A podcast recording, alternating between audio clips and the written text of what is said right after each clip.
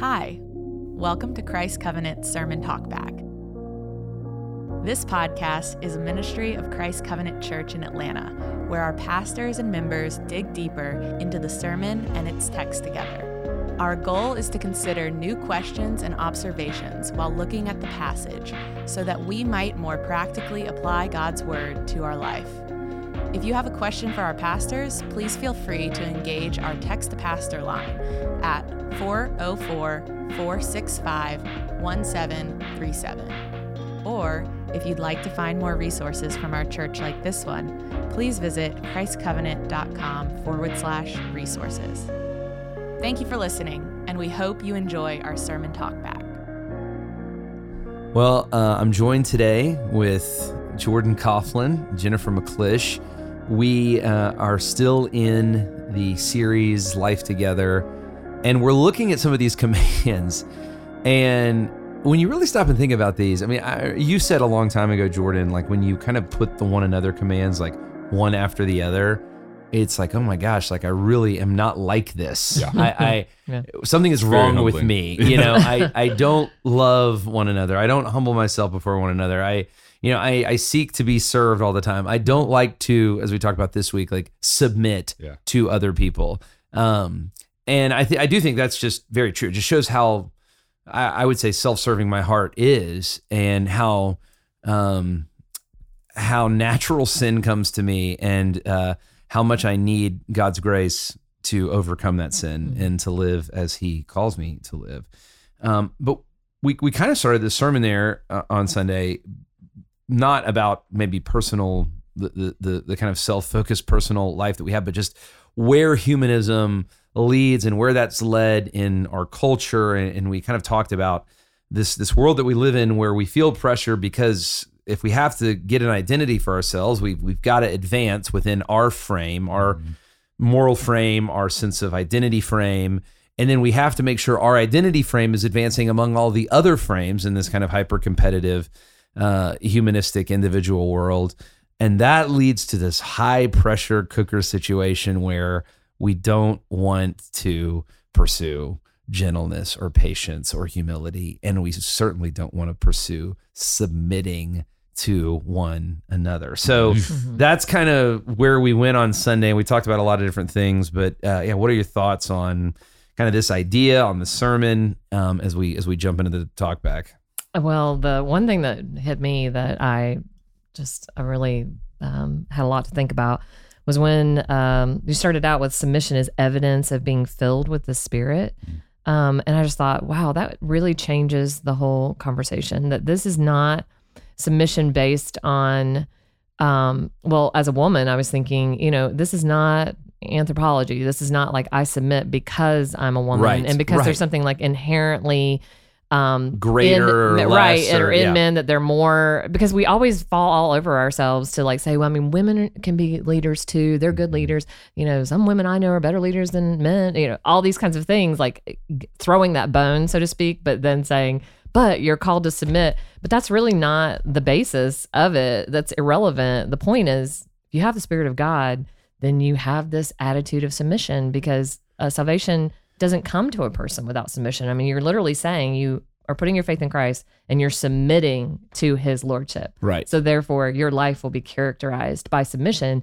And then, like you pointed out, God is helpful in showing us what that should look like in these orders that Yeah. he's set up. I, I think one of our big problems is we we we that that point like we fail to see what God is doing. It's like what do Yeah. I want to do, right? Right. What do I want to see the narrative arc of my life to become? And and I do think that I mean very very very very very simply that is the Christian life. It's it's about finding yourself not in your own story, Right. but and, and where you're the center central character, but finding yourself in God's story. And if we find ourselves in God's story, there's a calling both to the person in authority and to the person under authority. And, and not one is necessarily greater than the other. And I think that's your point. I mean, Yeah. the, the evidence is that the Spirit is filling you and that you're following God's order for things. Um, you know, it, it greatness is in knowing the Lord. It's not like in my earthly position or whatever the earth is telling me um, might be the best position. Yeah. Um, and that's where I think we we're so messed up. We we are so you know one of the things that we've talked about when people you know come to these verses like Ephesians 5:21 and it says submit to one another, you know, wives to Mhm. husbands. People say, well, it's just contextual, right? Right. First century. Well, Mhm. that statement, if you've ever heard somebody say that, that statement assumes that you're not currently in a context, right? like you're you're you're saying that as if you've been freed from contextualization, and if you are the one that can see it plainly. And obviously, we are in a current context, and our current context says that this is power, and this is identity, and this is, you know, if we were living in a different context where the one in authority, and actually, if you look at the instruction for the one in authority, it's not like this this glamorous, easy place to be. It's a place of sacrifice and service and Yeah. and uh, this self giving uh, nature. And so I, I that that whole like contextual argument obviously doesn't really hold up when you when you start to think about it. Um, it it assumes something that's not true. And I think a lot of the reasons that we press against it is actually the context that we find ourselves in, not understanding the beauty of God's design and what He's laying forward. Right. Yeah. And we tend to read back our culture into scripture rather than allowing scripture to speak into the, the situation that we find ourselves in. And I, I mean, I loved your point that you ended with, you know, submitting to one another out of reverence for Christ. Mm. And that even as you traced out the book of Ephesians, this is ultimately, first and foremost, a submission to the authority of the Lord, who then calls us to submit in these this good order that he has created. And i think that's so helpful. I mean that that's that's oftentimes what how we'll frame you know my wife and i when we do counseling with uh, married couples that's how we'll frame submission is like both of us are actually seeking to submit to the lord That's right. Yep. Right. and and that's vitally important because if we just if we just keep it on a interpersonal plane then we have to deal with all these cultural challenges right, Right. of abusive power Right. and you know empowerment of whatever minority group or Yeah. you know, women or whatever and it just becomes very confusing And if you zoom out even further, you can see that God, the fact that he ties it to Christ, he honors submission. It's Yes. beautiful. It Yes. reflects who he is and his glory, and there's a nobility in it. And it's like, why are we falling all over ourselves to to uh, explain it away Right. um, or make it more palatable to us? We're missing this something, this dignity and honor that God is conferring on us and calling us to these structures. I think that is so so important, and and I hope if you're listening to this, like you're you're understanding what we're saying here. When you look at the Godhead, I mean, two things on this. When you look at the Godhead, um, there is an order about the Godhead. Yet each member, Father, Son, Holy Spirit, we talked about this in the sermon, are equal in their very essence. But you know, the Son is willing to submit to His Father's will. The, the Spirit is willing to proceed from the Father and the Son. But I mean, I just think about the, the the confessions of the Church Fathers. I mean, they're they're so adamant to say we're talking about equal essence here: God of God, Light of Light, very God of very God, Right. being of one substance with the Father. Right? Yeah. Mm-hmm. They're trying as hard as they can to say these are all equal parties here. Yet there's an order about the Godhead that that is doing something that is bringing about a certain glory. And what God has called us to is He's saying, in the same way, I want you to be reflective of that. It's not that one of you is more important than the other. It is that in the way that you operate with different strengths uh, and different personalities and different gifts, the way you operate together uh, within my order, it actually brings about something that is so good and so beautiful and so right. Mhm. And our challenge of that, I think, really is evidence that we're not taking on a Godward sense of worth and dignity and nobility because God Himself, Jesus Himself, submits to His Father's will. The Spirit Himself proceeds from the Father and the Son. It's, we're not taking on a God framed value system. We're taking on a secular framed value system, which does say Yeah. be, get as much authority as you can get and then abuse everybody underneath you. Mhm. I mean, that's really what the secular world would say. And so, of course, if that's your understanding of what this is saying, I reject that too. Yeah. Like, of course, I reject the secular understanding of authority. Yeah. Of course, I understand a secular understanding of submission, which which has everything to do with with an individual person's value, which has everything to do with an individual person's sense of selfhood or That's right. worth. Mm-hmm. That is not what the Bible is talking about. This is a God framed sense of value and worth. So if you're reading secularity into the Bible, I would reject that notion of what it's saying also. But Yeah, that's just not so good. that's not what it's that's not what the Bible is talking about here. That's not what it's calling us to. As you said, Jennifer, this is evidence of a spirit filled life. Yeah. Right. So why is this so hard? Well, I think I think because we're secular people, we're sinful people. We we we we we operate the way that we're talking about. We don't operate in a Godward way. Right. Uh, you know, I mean, from the very beginning, if you look at um, like Genesis two, right, when creation of Adam and Eve, creation of woman, um, there was no strife between them, right? Mhm. There was harmony. Everything was right. God looked at everything He's made. It's very good. Mhm. There's perfect harmony in the world, right? Even though in Genesis 2, and I've actually seen a lot of current scholarship that's trying to question this, and it's just totally ignoring the text. It's it's, it's ignoring what's obvious in the text. The the in Genesis 2, before sin, the, the Bible says that for the man I will make a helper fit for him. I will create this kind of relationship within marriage of you have Adam, head of the home, and then you have a helper to come alongside him. I've heard somewhere recently, you know, somebody translated the word Ezer, which is the Hebrew word for helper, as like great warrior or something. It's like no, it, it's just like ridiculous kinds of things. Yeah, Right. and so no, it, it, it but it, but that the, the the idea of helper again is not an idea that that person has no strengths or no gifts. Um, in fact, you, we were talking about this the other day about Yeah. just how like when you when you kind of frame your life as okay, I am in a family, and I am called to be a helper to the husband that the Lord has given me.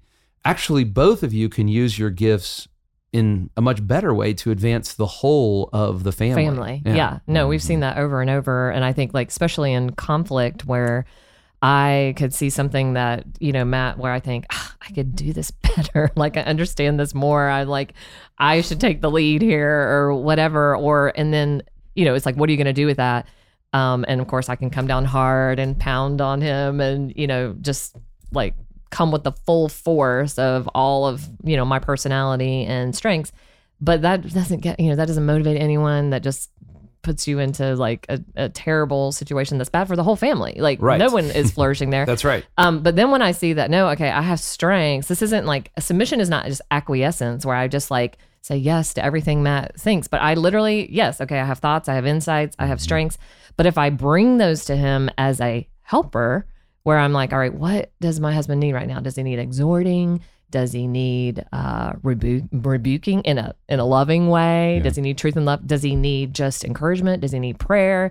Like, but that totally changes which the the whole dynamic, and then you actually do have lead. You have authority being exercised. You have submission, and you have flourishing Right. for everyone because we're part of a team. Right. And I've seen it happen over and over and over again where I'm like, yes, okay, this this is the way. God's That's way right. That's right. is the best. And Yeah. I I think that's another thing just that this whole submission and authority thing like what you said about we talked about this earlier that authority is about service and submission is about attitude. And that is ultimately what I'm changing, not my personality, not checking my brain at the door Yeah. or any of my experience. I'm just coming with a different attitude. Yeah. It And is- you, you mentioned flourishing. I mean, I, I think that's what's so beautiful about the garden is you have this one flesh relationship where two separate people come together in a one flesh relationship and there is now to be mutual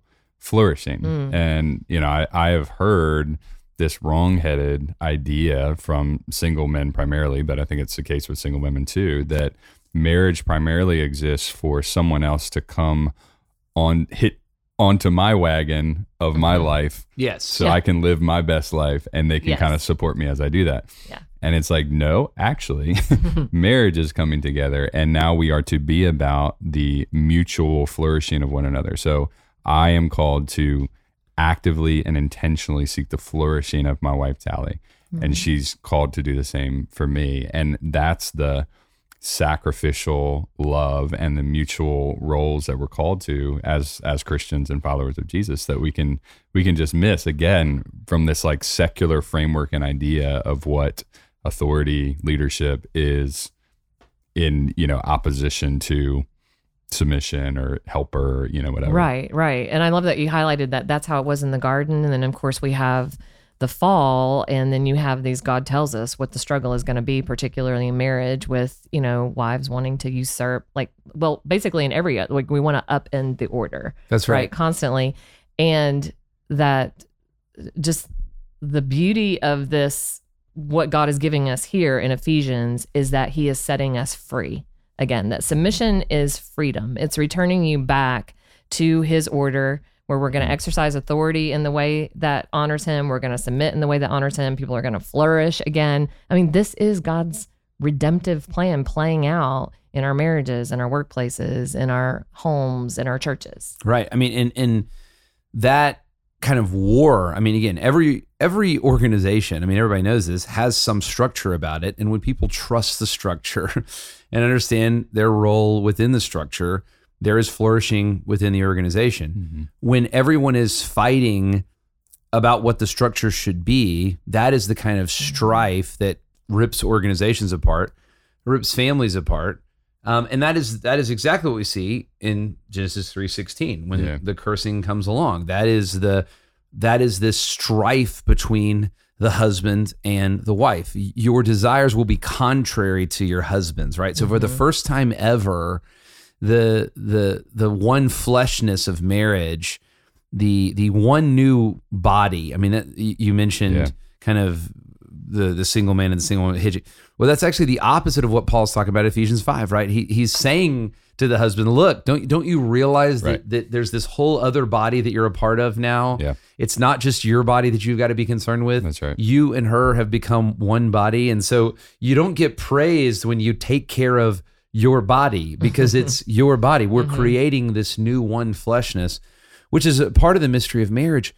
But how reflective is that of the nature of God? Mm-hmm. Right? I would say that the, the best Trinitarian example, analogy uh, that we have is actually marriage. Now, people kind of balk at that because we've never really seen a perfect marriage except for the McClishes. but you know, but other but other than the McClishes, it's like hard to understand like okay, wait, you're saying that that's how God and Jesus, that's how the trinitarian nature relate to each other. But I actually think that is the analogy of marriage. It's like, okay, you have two individual persons, Yeah. different gifts, different personality, uh, doing different things, but they are one. They have come together as one, equal in essence, and then together there is this mutual flourishing to what you were talking about earlier, Jordan, and also, and I think this is you know, we see this in the Bible. There's mutual exaltation. Like it, it, it, it, it, it is good for Yeah. the God is pleased with the couple, right and then hopefully the whole family. and you're no longer enslaved to serving yourself that now you are willingly and i do think that's one element of submission that's really important. It's willing. Yeah, uh-huh. it's a willing submission. But you're willingly choosing to be about the other or about the unit or the family. You are now no longer a slave to just your own appetites and your own desires and taking care of number one. You're more free than you've ever been because you're choosing not to be for yourself. You're choosing to submit or to exercise authority in a way that serves another. It's very other focused. That's a really great point. I mean, and I was trying to talk about that a little bit in the beginning of my ser- sermon on Sunday. We, we we we have this mythology of the coming of age narrative. You know, I'm going to go build this great identity Right. for myself. And actually, what we're seeing is people are less free thinking and more, uh, you know, m- less open minded Yeah. than they've ever been because they've just found themselves in a more oppressive frame than they've ever had before. Yeah. Um, you know, I, I do want to just say because I, I want to talk about parenting. I want to talk about um, maybe the church, maybe politics, and we got a lot to talk about today. But um, I, I- I do want to say, I think that, and I said this at the sermon at the end. I, I do think that the the thing that makes it so hard is that um, we have seen people abuse this Mhm. with, and I'll say this with a secular mindset. This Yeah. I'm going to advance myself. I'm going to have people come into my way. So with a secular mindset, but in the name of the Lord, Mhm. right? And so I'm gonna I'm gonna Yeah. use the Bible Yeah. to like beat my wife. Let's just use that as an example. submit woman or whatever. Yeah. And that's serving a self-centered, godless heart. Yeah. Because that's never what God is calling the person in authority to. He's Right. in fact, God's always calling the person in authority toward service, toward losing their life. And so I'm going to use the Bible in order to serve myself. And I, I just want to say that is a damnable appet- uh, attitude Yes. Mhm. um, that does not please the Lord and is not evidence of a spirit-filled life. Right. And so if if that if that's what you've seen, if that's how like this has been uh, represented to you, Yeah. that is a total misrepresentation of what the Bible says. And and and I think that's caused so much of this confusion. That's some of the Mhm. reason that we don't trust this. You know, I I- I've read a few books recently kind of challenging this worldview.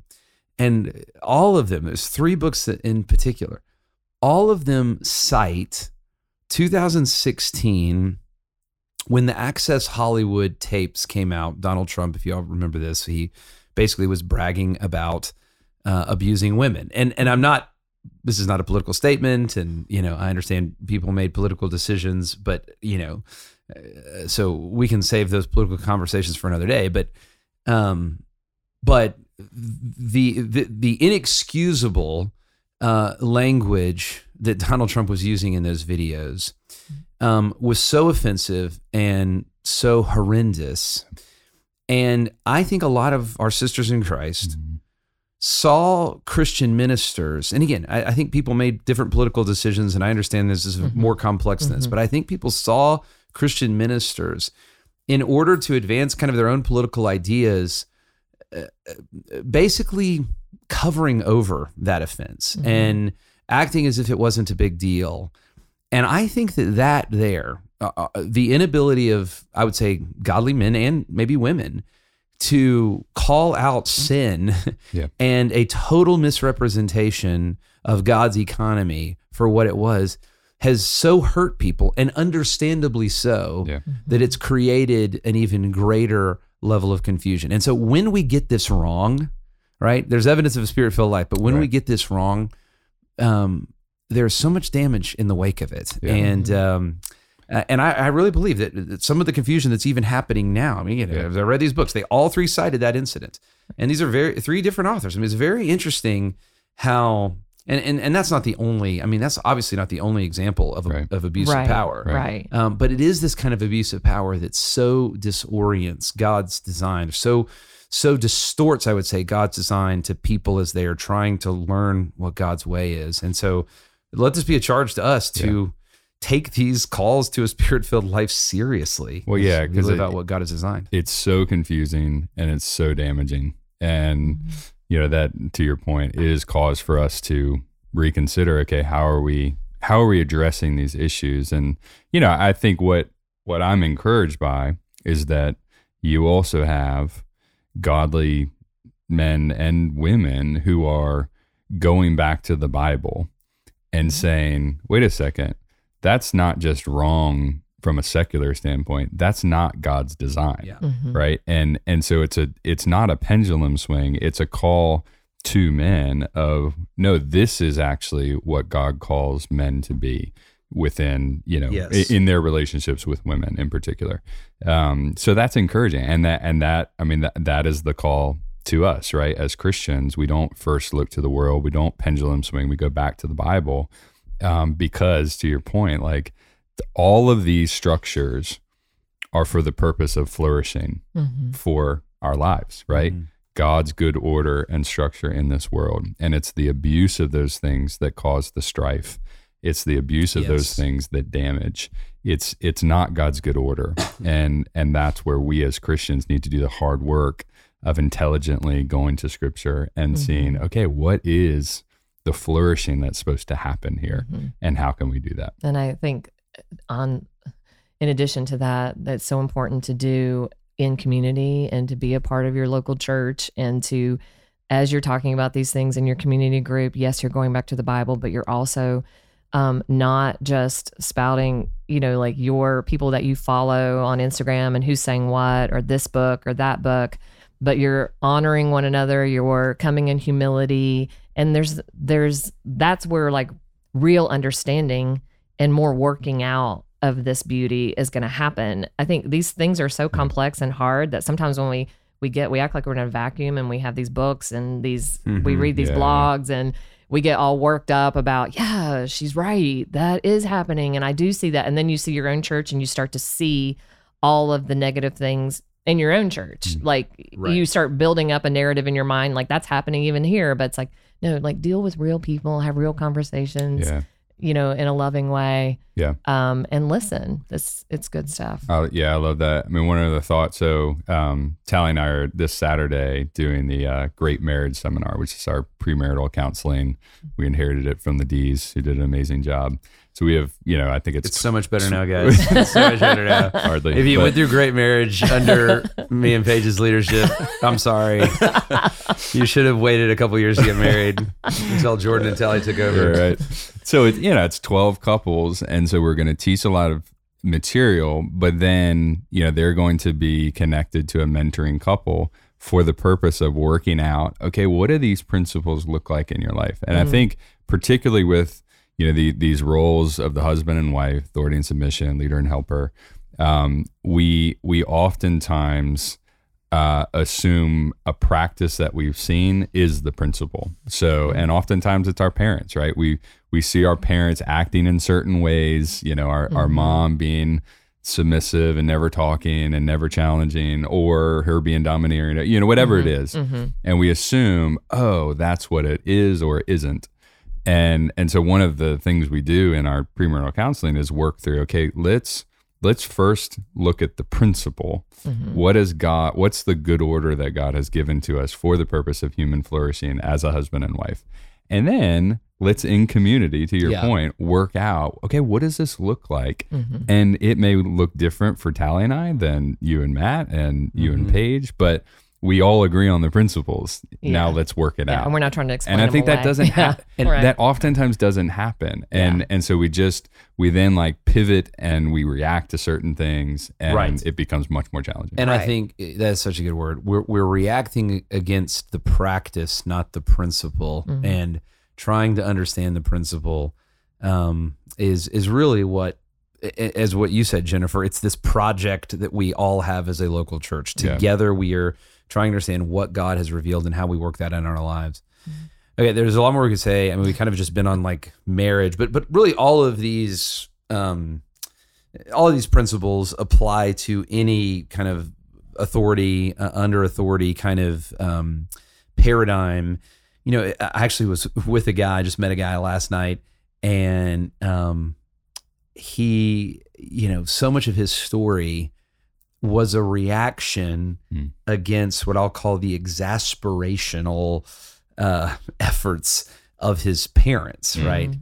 and you know, again, I think, man, parenting. I I I, I want to be merciful and generous to Nothing any parent. you like right? that. Exactly. Yeah. Like I truly yeah. humbled and and and husband and wife. I mean, Right, you know, I I, mean, I have yeah. So none of these things I am like claiming expertise on. I'm trying to work out God's principles, but gosh, parenting um, uh, is such a challenge. Um, and so I, you know, whoever this yes parents are, I mean, I, I don't point any fingers at them. I'm sure they acted in total love, but it, it's just so interesting. I, I do think this is another one of those positions of authority that God has given. That's good, parents um, and children, but that we can miss on on either side. And, and on Sunday, I talked about on one side, there's the no discipline side, right? There's no order, there's no structure, uh, there's no training in the Lord, there's no uh, discipling in the instruction of God. On the other side, there's exasperation Yeah. where there's um, a sense of heavy-handedness. This was on the the worker side, but you know the the the warning against masters to quit threatening your servants. And there's and, again, it's not that there's never discipline or punishment in parenting, but I do think that parents can rather you know patiently and lovingly instruct their children they they fall over into this exasperating their children by threatening them into some sort of a behavior Yeah. rather than training them up um, in the fear and love of God and instruction of the Lord. So Yeah. you guys are both way better parents than I am. So I'd re- I'd really rather hear from y'all on this uh, Hardly. than than from me. Hardly. So, Parenting, Right. yeah, humbles you like nothing else. I yeah, I mean, I I think one of one of the things that Tally and I are trying to remember as we parent our five kids, oldest is 16, youngest is 6, so it's a pretty wide range, is that our authority is helping them understand that they have a greater authority, i.e. the Lord. hmm And so, because otherwise, it, yeah, I can take things very personally, very quickly, and get to that point of exasperation where I'm threatening them. Why? Not because they're sinning against the Lord, but because they're inconveniencing me. They're, they're going against right, something that I said, right. doggone it, and they need to be punished for that. Yeah. Um, but like our goal, one of our main goals when our kids eventually leave the house, hopefully, is that they understand that their lives are under the authority of God.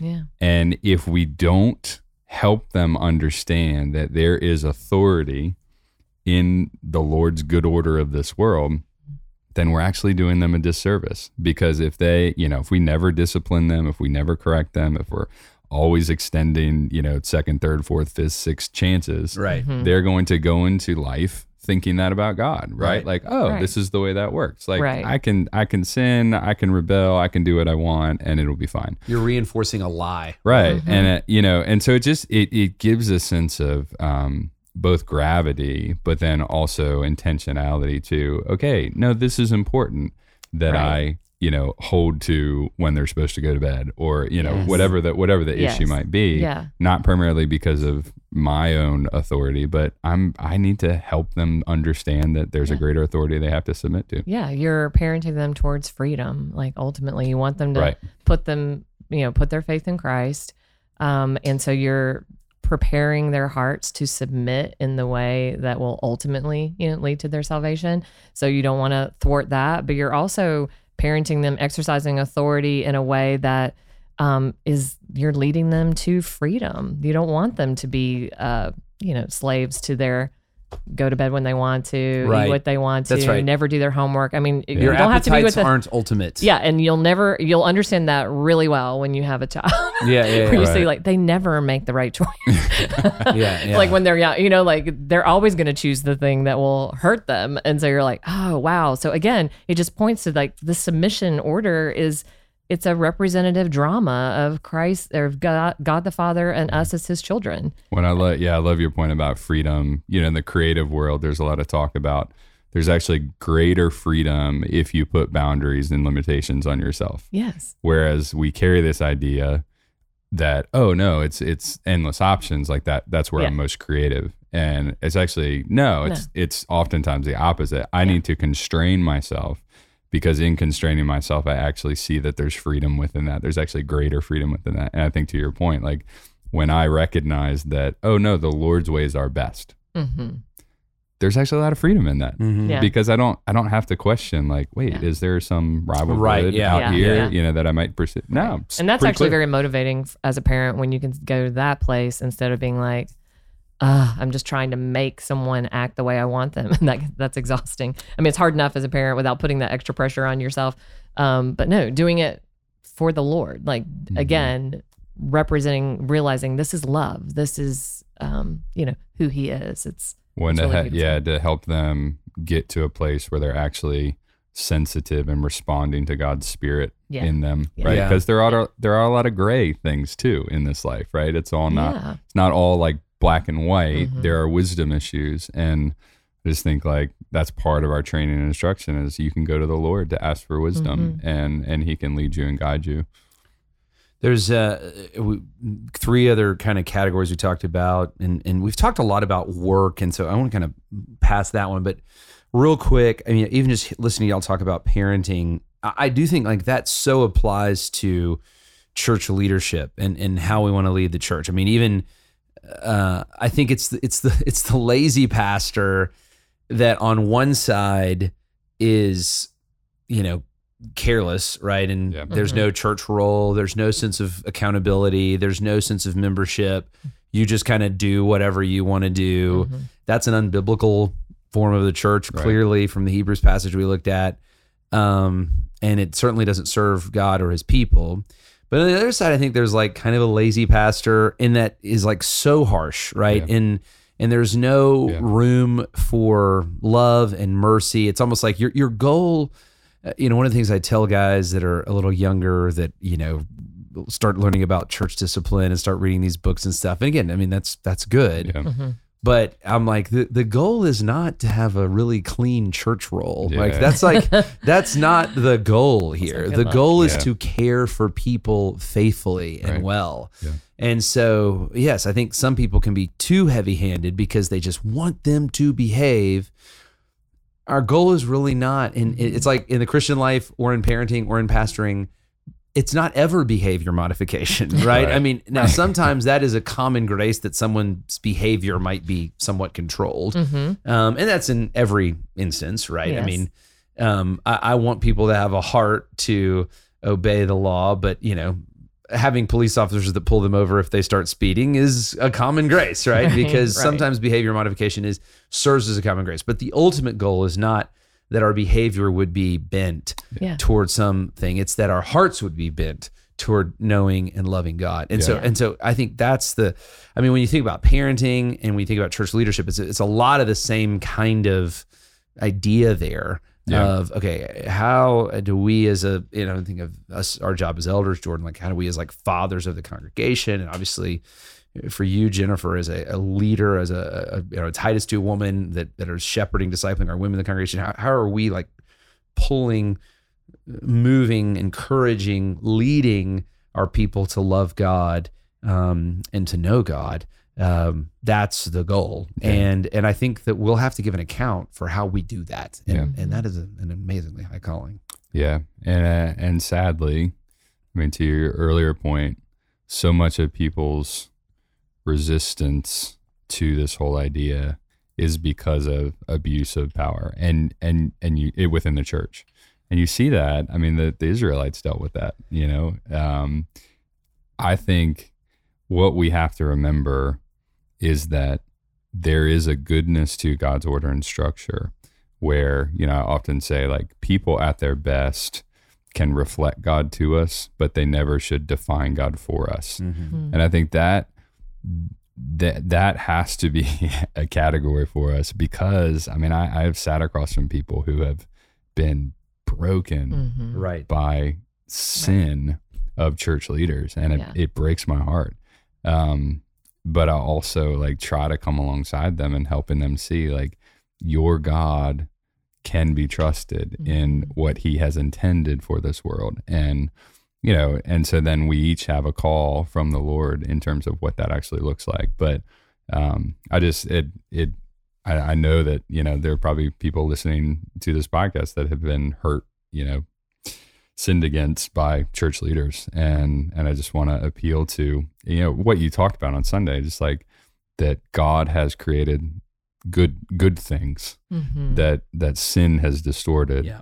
but God is still at work and Right. i'm one of those people right i mean like Yeah. I, I you know i was I've, i know i've told both of you this i'm actually kind of glad that early on in my kind of adult life there was some major like failures in leadership like Yeah. around me and it it helped me to understand what you're saying there um and and you know i was able to in a sense kind of like deconstruct those experiences of like and even those leaders like Yeah. what of their lives and what of their instruction was really really good and Yeah. of the lord and Yeah. was helpful to me Yeah. Mm-hmm. and what of their lives and what of their instruction was actually not from the lord Mm-hmm. and you know and and and and being able to do that and i think that to your point earlier like we we we can do that in community and like I, I needed older men in my life as a 20 you know 2 Yeah. year old or whatever trying to m- m- wade through some of these things i needed people to help me figure that out Yes. 'Cause Right. i just didn't have the wisdom or the ability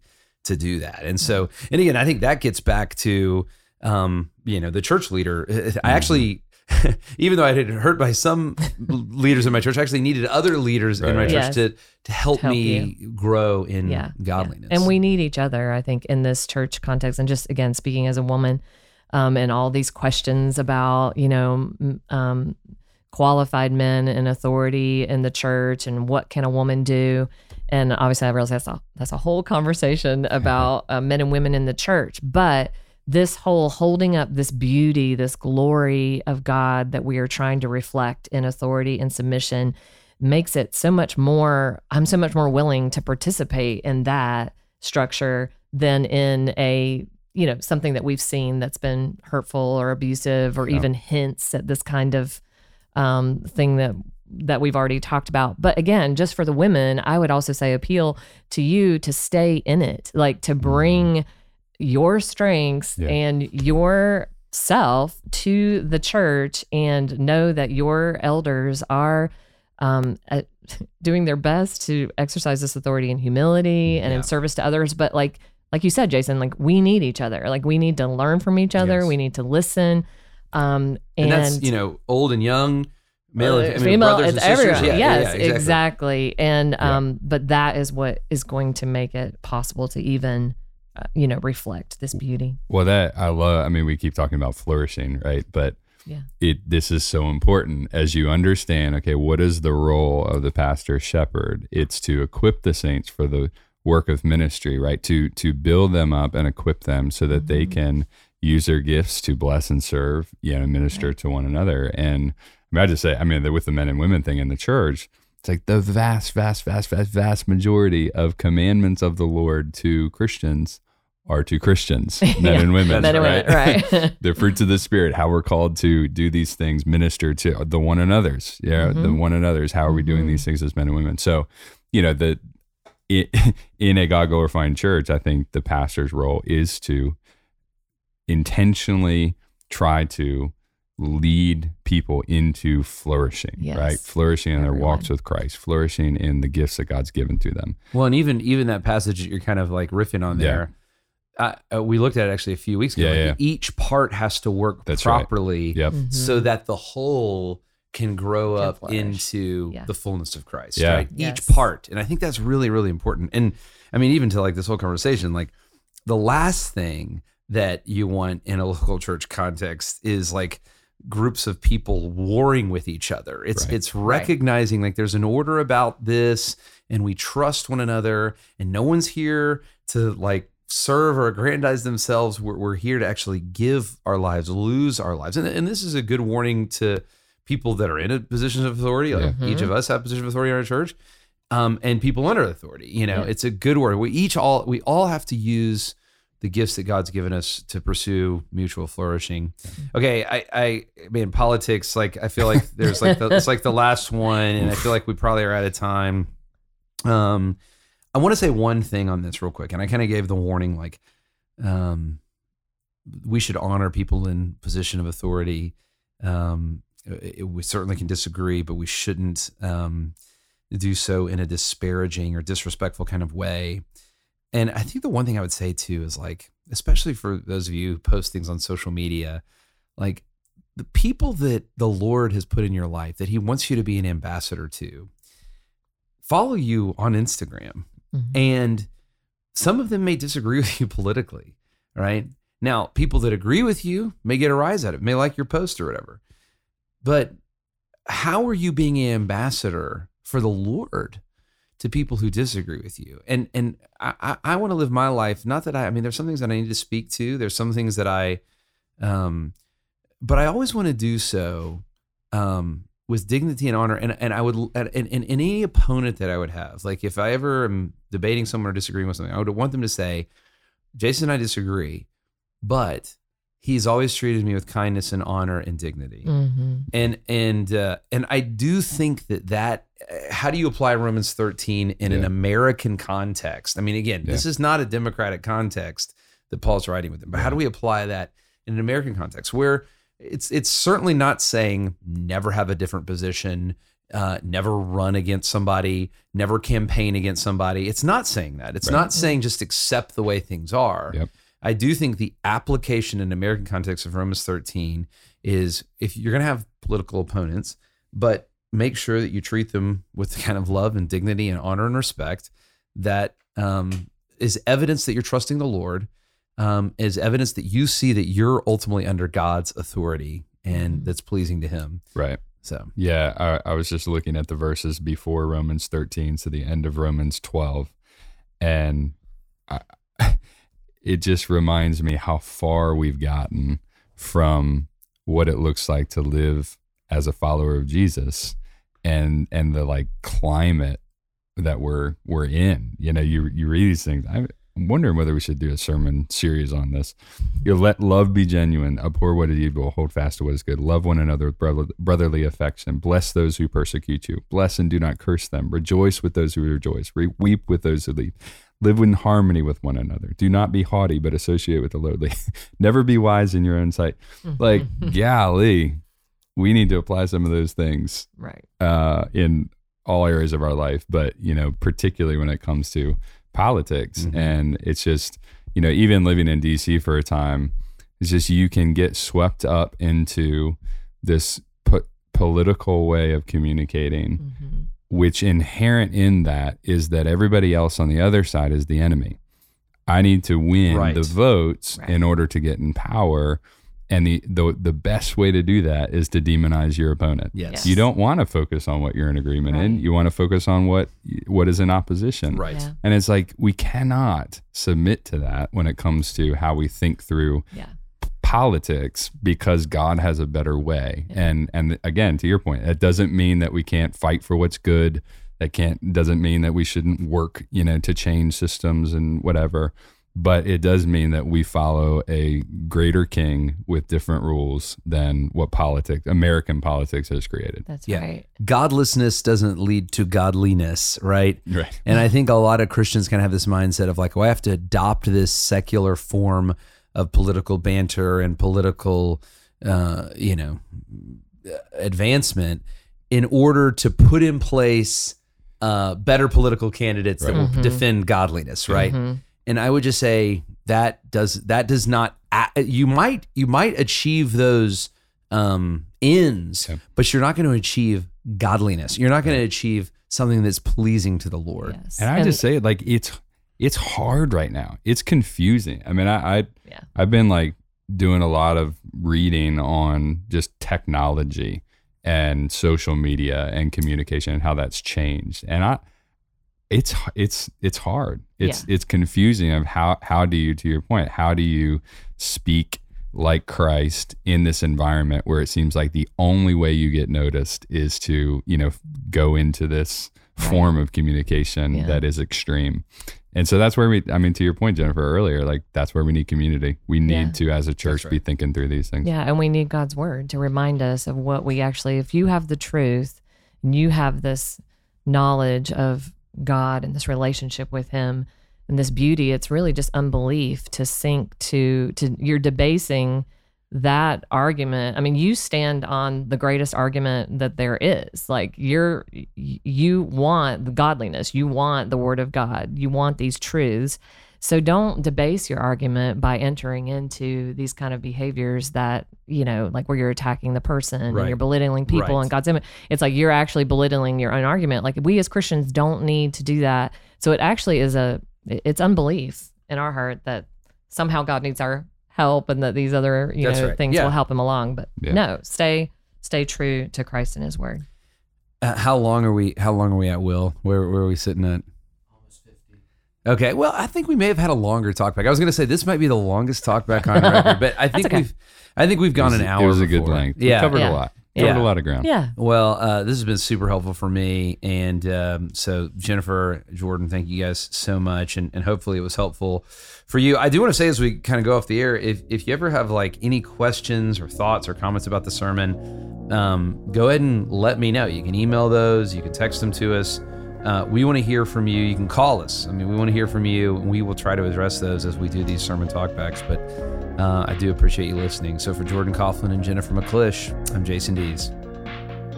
Once again, thank you for listening to the Sermon Talkback podcast. If you have any other questions after listening, or if there's anything else you'd like to discuss with one of our pastors, please don't hesitate to engage our Text to Pastor line at 404 465 1737. And once again, if you'd like to find more resources from our church like this one, please visit christcovenant.com forward slash resources. Thank you and have a blessed week.